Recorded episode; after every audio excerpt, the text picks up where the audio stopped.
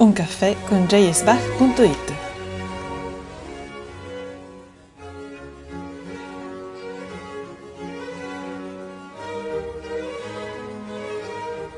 Conducono Chiara Bertoglio e Maria Borghesi.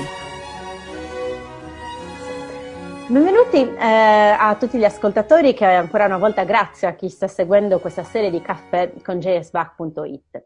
Ricordiamo per chi si fosse perso le puntate precedenti che potete riguardarle sul nostro sito www.jsbach.it slash caffè con Bach senza accento, sul nostro ca- canale YouTube, su quello di jsbach.it e sulla pagina Facebook. Oggi siamo estremamente felici perché possiamo avere con noi un grande cantante e interprete bacchiano, Mauro Borgioni. Sono infatti molto lieta di potervelo presentare dopo gli studi in Italia e in Francia, il baritono Mauro Borgioni ha iniziato una carriera internazionale che l'ha portato a esibirsi con orchestre del calibro della Sinfonica Rai, l'Orchestra da Camera di Mantova ed ensemble specializzati in musica antica come la Cappella Reial de Catalunya, Concerto Italiano, di Kölner Academy e molte altre. Fra i direttori con cui ha collaborato ricordiamo Rinaldo Alessandrini, Jordi Saval, Diego Fasolis, Lorenzo Ghielmi e altre figure di primo piano nell'interpretazione della musica barocca. Si è esibito su palcoscenici come la Concerthaus di Vienna, la Cité de la Musique di Parigi, il Teatro Reggio di Torino e numerosissimi altri in tutto il mondo. Tra i suoi ruoli più importanti ricordiamo l'Orfeo e l'Ulisse monteverdiani, in uno dei due ruoli abbiamo avuto modo di ascoltarlo, è stato indimenticabile, in ambito bacchiano l'abbiamo ascoltato anche nell'oratorio di Natale, nella Passione secondo Giovanni, ma ha in repertorio anche quella secondo Matteo e la messa in si minore, presentandosi così come uno dei principali interpreti italiani della musica vocale di Bach. Alcune delle sue registrazioni sono pubblicate da Brilliant, Arcana, Glossa, CPO e altre importanti etichette. Il suo sito web è www.mauroborgioni.com. Beh, devo dire che fa una certa specie iniziare a fare domande a un artista di questo calibro e soprattutto un artista di questo calibro in Italia, perché non sono poi così tanti. Ma quindi iniziamo a rompere il ghiaccio e partiamo da una domanda personale. Un ricordo particolarmente bello o speciale legato a Bach?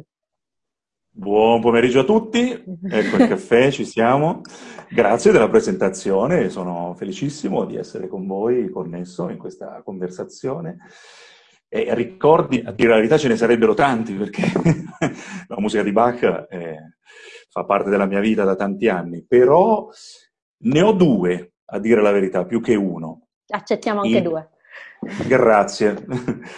Il primo è un... la, la, prima volta che ho seguito la Matthaus Passion, eh, qualche anno fa, mi sembra quattro anni fa, a Mantova, con eh, delle compagini italiane, tra l'altro, eravamo sia coro, orchestra, solisti, tutti italiani, e in quell'occasione mi ricordo bene perché cantai le arie, Pilato e anche tutti i cori, quindi era una continua ma- sali e scendi, e quando arrivò al coro finale eh, mi ricordo benissimo l'emozione, le sensazioni e il groppo in gola, impossibile cantare il coro finale. Ma il secondo ricordo voglio, di cui voglio farvi partecipi risale all'anno scorso.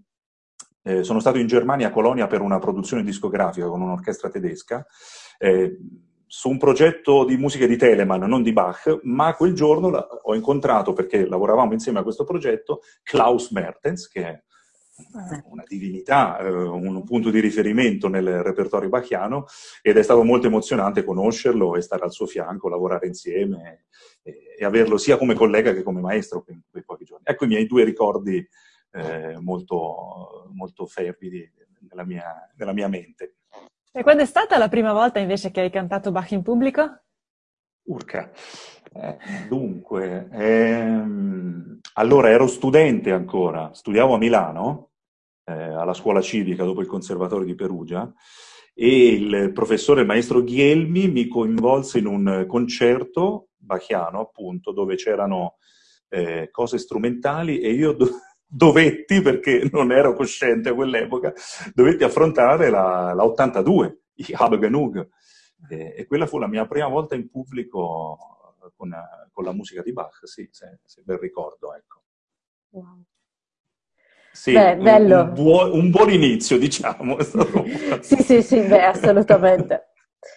Eh, sì, anche perché come, come abbiamo anticipato prima, eh, diciamo che cantare Bach in generale è una grande impresa, suonare e cantare Bach è una grande impresa. E in particolare, quali sono le sfide particolari che pone la musica di Bach eh, per un cantante, sia in termini di impostazione e di fraseggio, e anche eh, nell'ambito del repertorio barocco che pratichi così assiduamente? E, eh, in che modo per te di, si cambia un'interpretazione, un far musica eh, interpretando un'aria di Bach oppure una di Parcel o di Handel per non passare a Monteverdi che ovviamente a quel punto cambiamo proprio un po' epoca. Allora, eh, eh, rispetto alla musica italiana comunque. Certo, sì. siano... domanda da 100 milioni di dollari questa, eh, proprio eh, se rispondo esattamente però voglio il premio. Un altro allora, aggiuntivo va bene. Sì, ci vuole, va bene, visto che oggi c'è anche un po' di grigio fuori. E ci sono vari elementi da considerare. Allora, le difficoltà, sì, in Bach sono tantissime, ma come possono essere tante eh, nel repertorio barocco in generale, ma anche in Verdi o in, in Lied di Schubert, no? chiaramente. E la prima eh, istintiva difficoltà chiaramente è la lingua. Chiaro. Per chi non è eh, madrelingua del tedesco, eh, il primo step è quello di affrontare il testo, eh, tradurlo in maniera più plausibile possibile, perché molto spesso sono anche un po' complicati dal punto di vista che si tratta di testi di 300 anni fa, quindi eh, un'impostazione della lingua leggermente diversa, significati anche delle parole un po' diversi, bisogna bisogna tornare nel 2020, ecco poi, con quel, con quel materiale. E quindi il primo approccio è, sì, è il lavoro del testo. Lavoro del testo che significa lavoro sul, sull'opera che stai facendo specificatamente, se è una cantata per una certa festività, se è una passione, se è la messa, una messa luterana. Eh, vanno di pari passo le due cose, capire il testo in funzione del, dell'occasione liturgica in cui, certo. sì, in cui stai operando. Una volta sviscerato questo primo problema, eh, c'è l'approccio musicale che è, che è, altrettanto difficoltoso perché il materiale musicale vocale di Bach eh, è un po', passatemi il termine, è, un, è, uno stile a parte, ma non in senso dispregiativo, anzi tutt'altro, è una somma di elementi. La, la costruzione vocale di Bach. Eh, è un po'... Eh, un'aria di Bach è un po' un, un, brano polifonico, se vogliamo, perché unisce tutti gli elementi del, dello stile barocco, ma dello stile vocale musicale, quindi eh, in, in, termini concreti bisogna lavorare sui fiati, lavorare sul fraseggio, vedere dove la frase finisce, dove inizia, dove ha i suoi punti massimi o minimi, eh, bilanciamento dell'energia, in funzione appunto del fiato e del fraseggio e ci sono tanti, tanti elementi che, che rendono difficoltosa un'area o un, un, uno, lo stile musicale di Bach. Eh, unito appunto, se vogliamo, torniamo a priori alla difficoltà del testo al, e della pronuncia, specie, se vogliamo entrare nel dettaglio, eh, ecco, è così che eh, la musica di Bach diventa un, un contenitore ricco di elementi eh, al tempo stesso delicato anche da, da maneggiare. È, una, eh, è, un contenitore, appunto, è una, è una scatola con tante cose dentro che va portata con cautela e con grande equilibrio.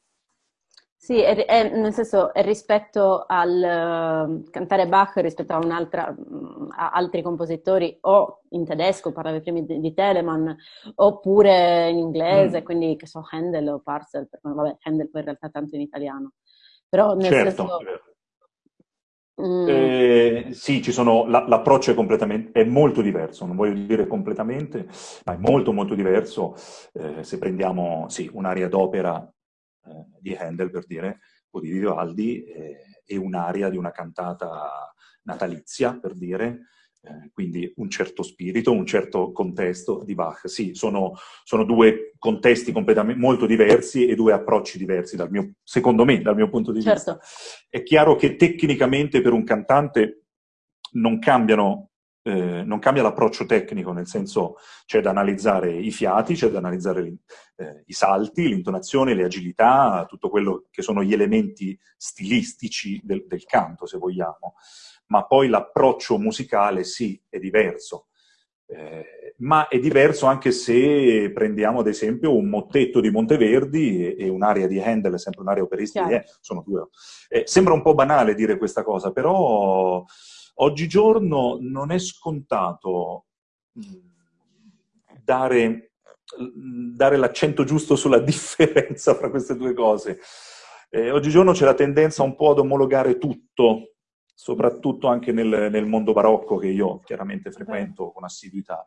Eh, scusate, la tendenza forse magari ha un, sen- ha, una, ha un, senso negativo.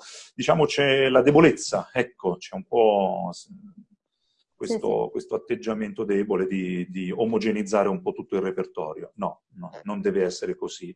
E non deve essere così soprattutto con la musica di Bach che ha eh, una specificità, se vogliamo, decisamente forte, marcata. Ecco, io penso che una di queste specificità, tra le tante che si possono trovare nella musica di Bach, sia anche dovuta al contenuto religioso, nel senso che la musica, in particolar modo vocale di Bach, è legata in maggioranza proprio a tematiche religiose. Certo. In che modo queste tematiche si intrecciano all'aspetto propriamente artistico nella tua interpretazione e visione di questa musica e anche il fatto di provenire da un paese di tradizione cattolica rispetto a una mentalità invece che spesso è più marcatamente protestante, insomma.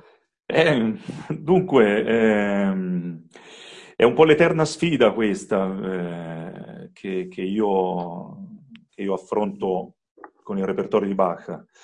Eh, torno a ribadire innanzitutto l'importanza della lingua. Eh, io non parlo tedesco sfortunatamente, ma lo comprendo, riesco a comunicare, eh, ci lavoro quotidianamente e quindi prima di tutto sì, c'è questo elemento che è, se vogliamo, discriminatorio, scusate, pass passatemi questa, questa, espressione, rispetto ad un, ad un esecutore dell'area germanica o dell'area certo. olandese, se vogliamo. Eh, però anche il, la tematica del, ehm, della, del, dell'aspetto religioso, diciamo, no? del tema religioso, è altresì forte come, come, elemento interpretativo, perché eh, faccio un esempio più terra-terra, cioè la stessa cosa vale eh, se vogliamo approcciarci ad, un, ad un'opera italiana, no? Eh, dal momento che tu diventi un personaggio no? di un'opera, di un, di un cast, devi eh, entrare dentro quel personaggio, no? Devi vivere quella vicenda, devi vivere quella storia e il tuo canto, la tua musicalità si modifica anche in base a, chi sei in quel Al momento. Al personaggio, certo. Al personaggio, sì. Ma la stessa cosa accade nel, nel, nel repertorio appunto religioso di Bach. Eh, non il repertorio religioso è il termine giusto, perché non è, è sì un repertorio liturgico che è in funzione di una liturgia, no? di, una, eh, di, un momento specifico de, dell'anno celebrativo cristiano, eh, però c'è questa fusione appunto tra, tra eh, personaggio dell'opera, personaggio liturgico, non so, sembra un, un, un mostro a due teste, no? se vogliamo, e, ed, è molto, ed, è molto, forte questa, questa sensazione nella musica di Bach. Eh, non basta saper eh, avere approcciato il testo, capire il significato, cantare quelle parole un po' casualmente. No, no, bisogna entrare in quel momento liturgico, bisogna entrare in quel contesto religioso. Eh, lo so, siamo nel 2020, quindi non è la stessa cosa dell'approccio della, dell'uomo bachiano, dell'uomo del Settecento, però dobbiamo fare questo sforzo noi, eh, se vogliamo comunicare qualcosa e se questo qualcosa per di più è dentro la musica di Bach, dobbiamo abbiamo il dovere di, di, di comunicarlo perché il, il, significato è enorme nella, nella, testualità e nella musicalità di Bach. C'è, l'unione di tutti gli elementi musicali, stilistici, ma anche degli elementi della vita dell'uomo. Bach non scrive tanto per scrivere perché deve eh, quel giorno produrre due o tre cantate, no, ha sempre un obiettivo che è quel giorno X della, dell'anno liturgico, eh, quell'obiettivo di convogliare poi ascoltatori, fedeli, in una dimensione di spiritualità, di religiosità. No? Eh, è difficile per noi, è l'eterna sfida, perché noi presentiamo la musica di Bach eh, in forma concertistica.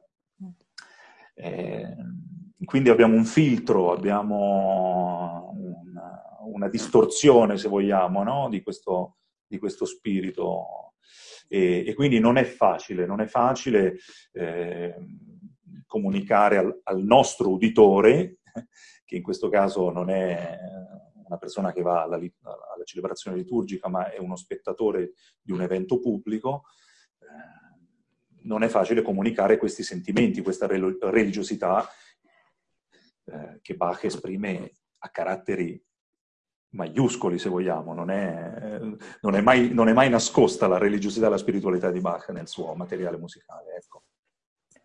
Dunque, è molto interessante tutto questo e mi verrebbe anche da eh, proseguire un po' la, la, sfida, nel senso che effettivamente, come ha detto prima Maria, i cantanti italiani che interpretano Bach a livello internazionale non sono molto numerosi. Secondo te questo è un fattore culturale oppure dipende dall'impostazione vocale, dalla scuola, dalle opportunità che ci sono per eseguire Bach in Italia? Come aiuteresti, come suggeriresti eh, di muoversi a un giovane cantante che volesse affrontare questo repertorio come hai fatto tu? Eh, allora, ehm, sì, a, eh, a, livello internazionale è vero, il, ehm, il, la, il numero di interpreti non è eh, non è enorme, però in questi ultimi anni c'è da dire che c'è stato un, un interesse centuplicato sul repertorio bachiano, sul repertorio barocco, eh, sotto tutte le sue sfaccettature, anche senza un approccio filologico, se vogliamo, senza un approccio stilistico più, più, più marcato, più dettagliato. Eh, se entriamo nel discorso italiano è ancora più stretto questo, questo, numero, siamo veramente, veramente pochi ad approcciarci a questo repertorio. Eh, io credo addirittura di essere um, quasi una mosca bianca tra i miei colleghi, sto facendo sì, una, penso anch'io, sì. un, un, calcolo mentale che ha la possibilità anche di andare fuori Italia. Esatto. Io lavoro molto in Germania con orchestre tedesche, con colleghi tedeschi sul repertorio bachiano te, o di Telemann o altri autori tedeschi molto molto interessanti tra l'altro. E, mi ritengo fortunato perché eh, se vogliamo parlare appunto dell'approccio e del, del, del fattore culturale, effettivamente non è del tutto scontato oggigiorno eh, che la musica di Bach sia, eh, faccia parte del, del, background del repertorio italiano, mm. delle, delle, del repertorio del, di un esecutore italiano, scusatemi. No, per niente. Eh, ma questo vale anche, secondo me, sul, sul, sul repertorio strumentale. Eh, sì.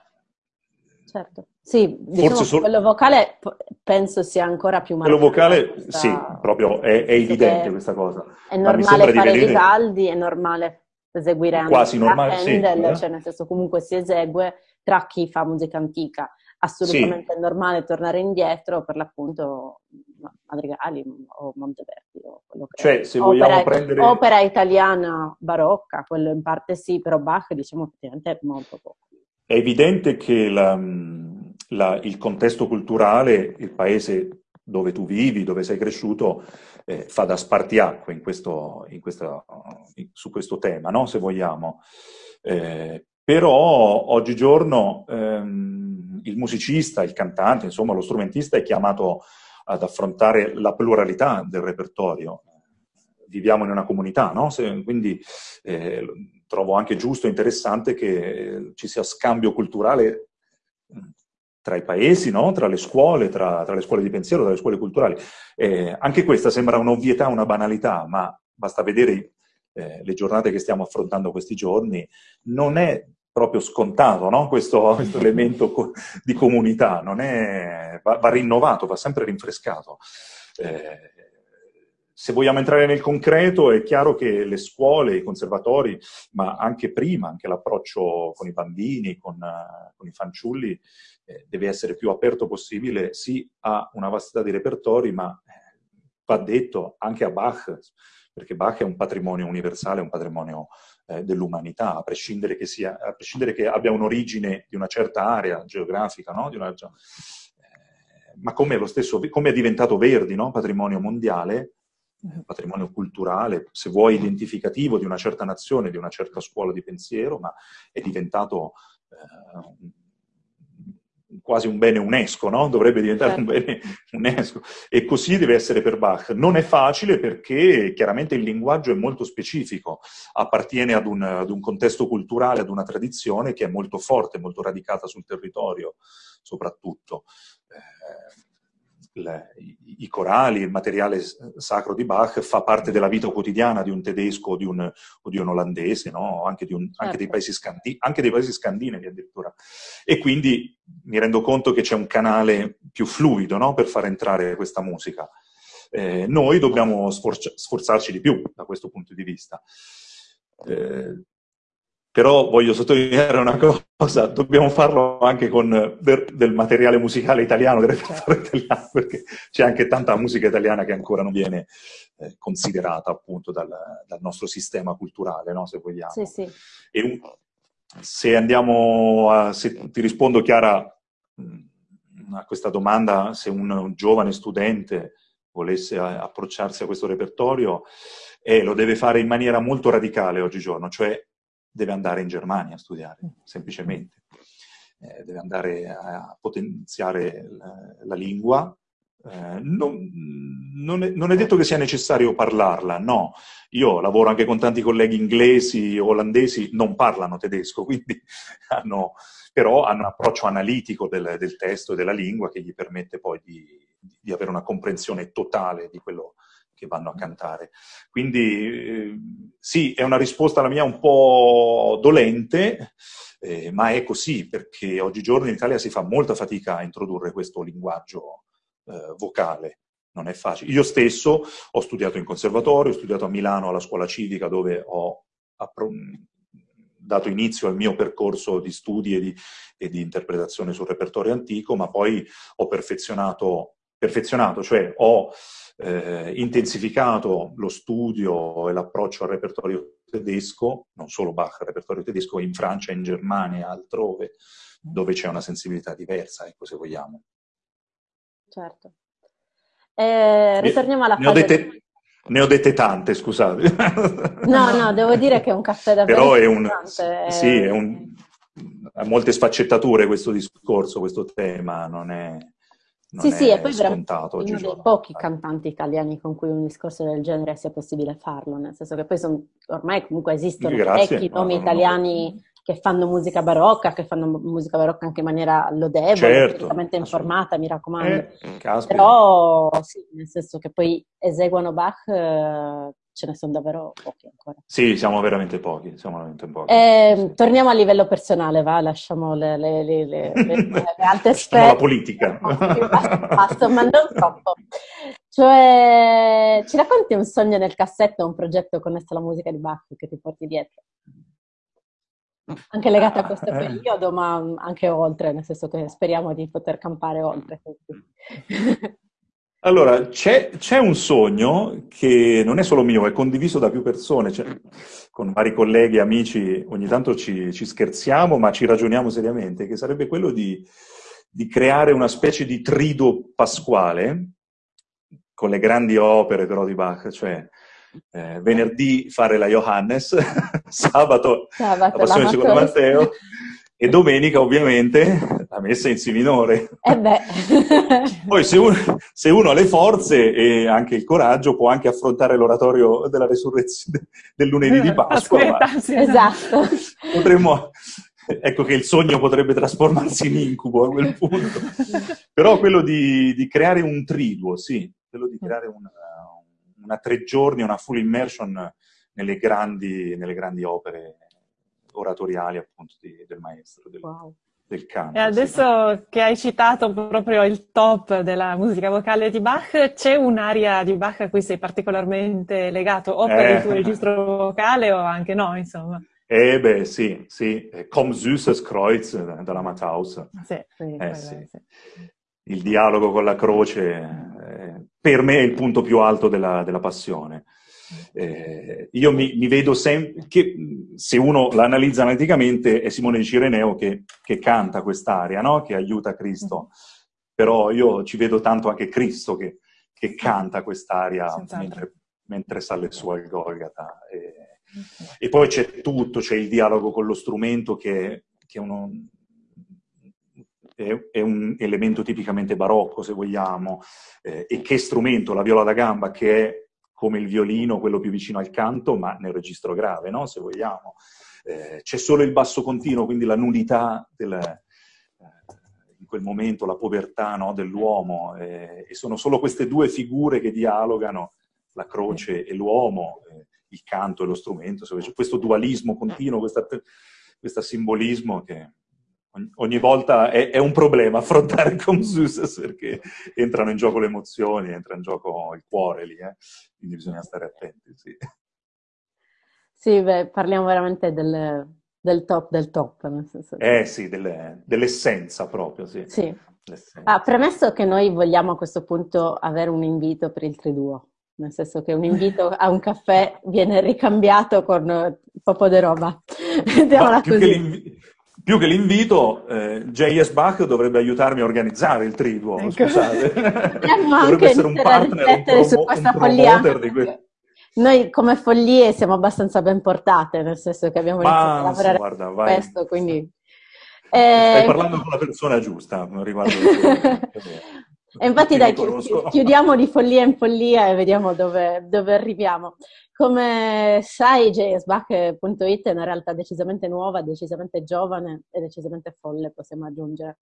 Eh, che anche noi operiamo in un contesto italiano che per quanto fervido è estremamente interessante, ha necessità di di un punto di, di, incontro, nel senso questo è quello che poi vorrebbe essere jsback.it e anche di rilancio, per cui è possibile occuparsi di Bach in mm-hmm. Italia da musicologi, da musicisti, certo. da, quello, da, quello, che sia. E, ehm, invece tu che cosa, cioè, che cosa ti aspetteresti da una realtà come la nostra? Che cosa ci augureresti? Che cosa vorresti? Ecco. Mm, adesso veniamo al conto, esatto, vi presento esatto. il conto. Oltre altri due. no, è bellissimo.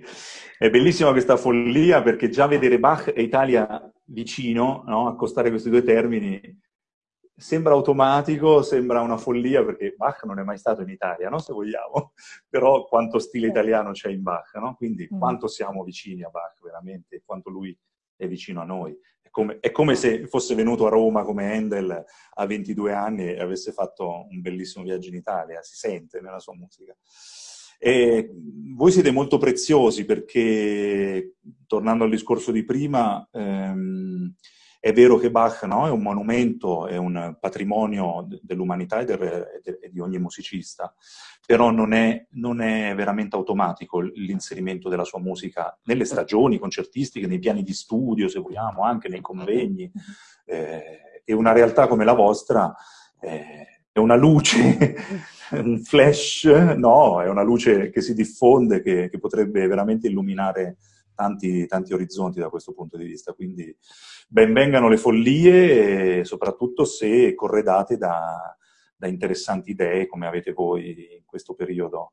Eh, dalle, anche dalle più semplici che ho visto, no? semplici tra virgolette poi, nel senso ho visto che organizzate eh, queste specie di viaggi mirati, no? se non sbaglio, che sì, quest'anno sì, purtroppo sì. non si è potuto fare esatto. a Lipsia, che uno penserebbe, ah, beh, sembra una cosa facile da agenzie turistiche. No, eh, innanzitutto tecnicamente non è facile, ma poi anche concettualmente, cioè convincere una persona eh, e fargli capire no, cosa vuol dire andare nei luoghi di Bach, eh, non è, è una missione... Non, veramente, veramente delicata. Quindi benvengano, benvengano questi, questi progetti folli. Assolutamente. Grazie mille Mauro, veramente. L'augurio Grazie è bellissimo. Noi ti ringraziamo tanto per il tuo tempo, per aver condiviso con noi degli stimoli veramente interessanti e veramente unici e ci auguriamo che anche per te sia stata una bella sì, esperienza per questo buon caffè. È stato un enorme, un enorme piacere, mi sono divertito molto e mi avete fatto passare un, una bella mezz'ora in compagnia della musica, de, del sommo, cantor, e in compagnia vostra, che siete sempre gentili e, e simpatiche con me. Grazie mille. Grazie mille Mauro. Grazie mille. E bocca al lupo per tutto, a presto. Altrettanto. A presto. Ciao.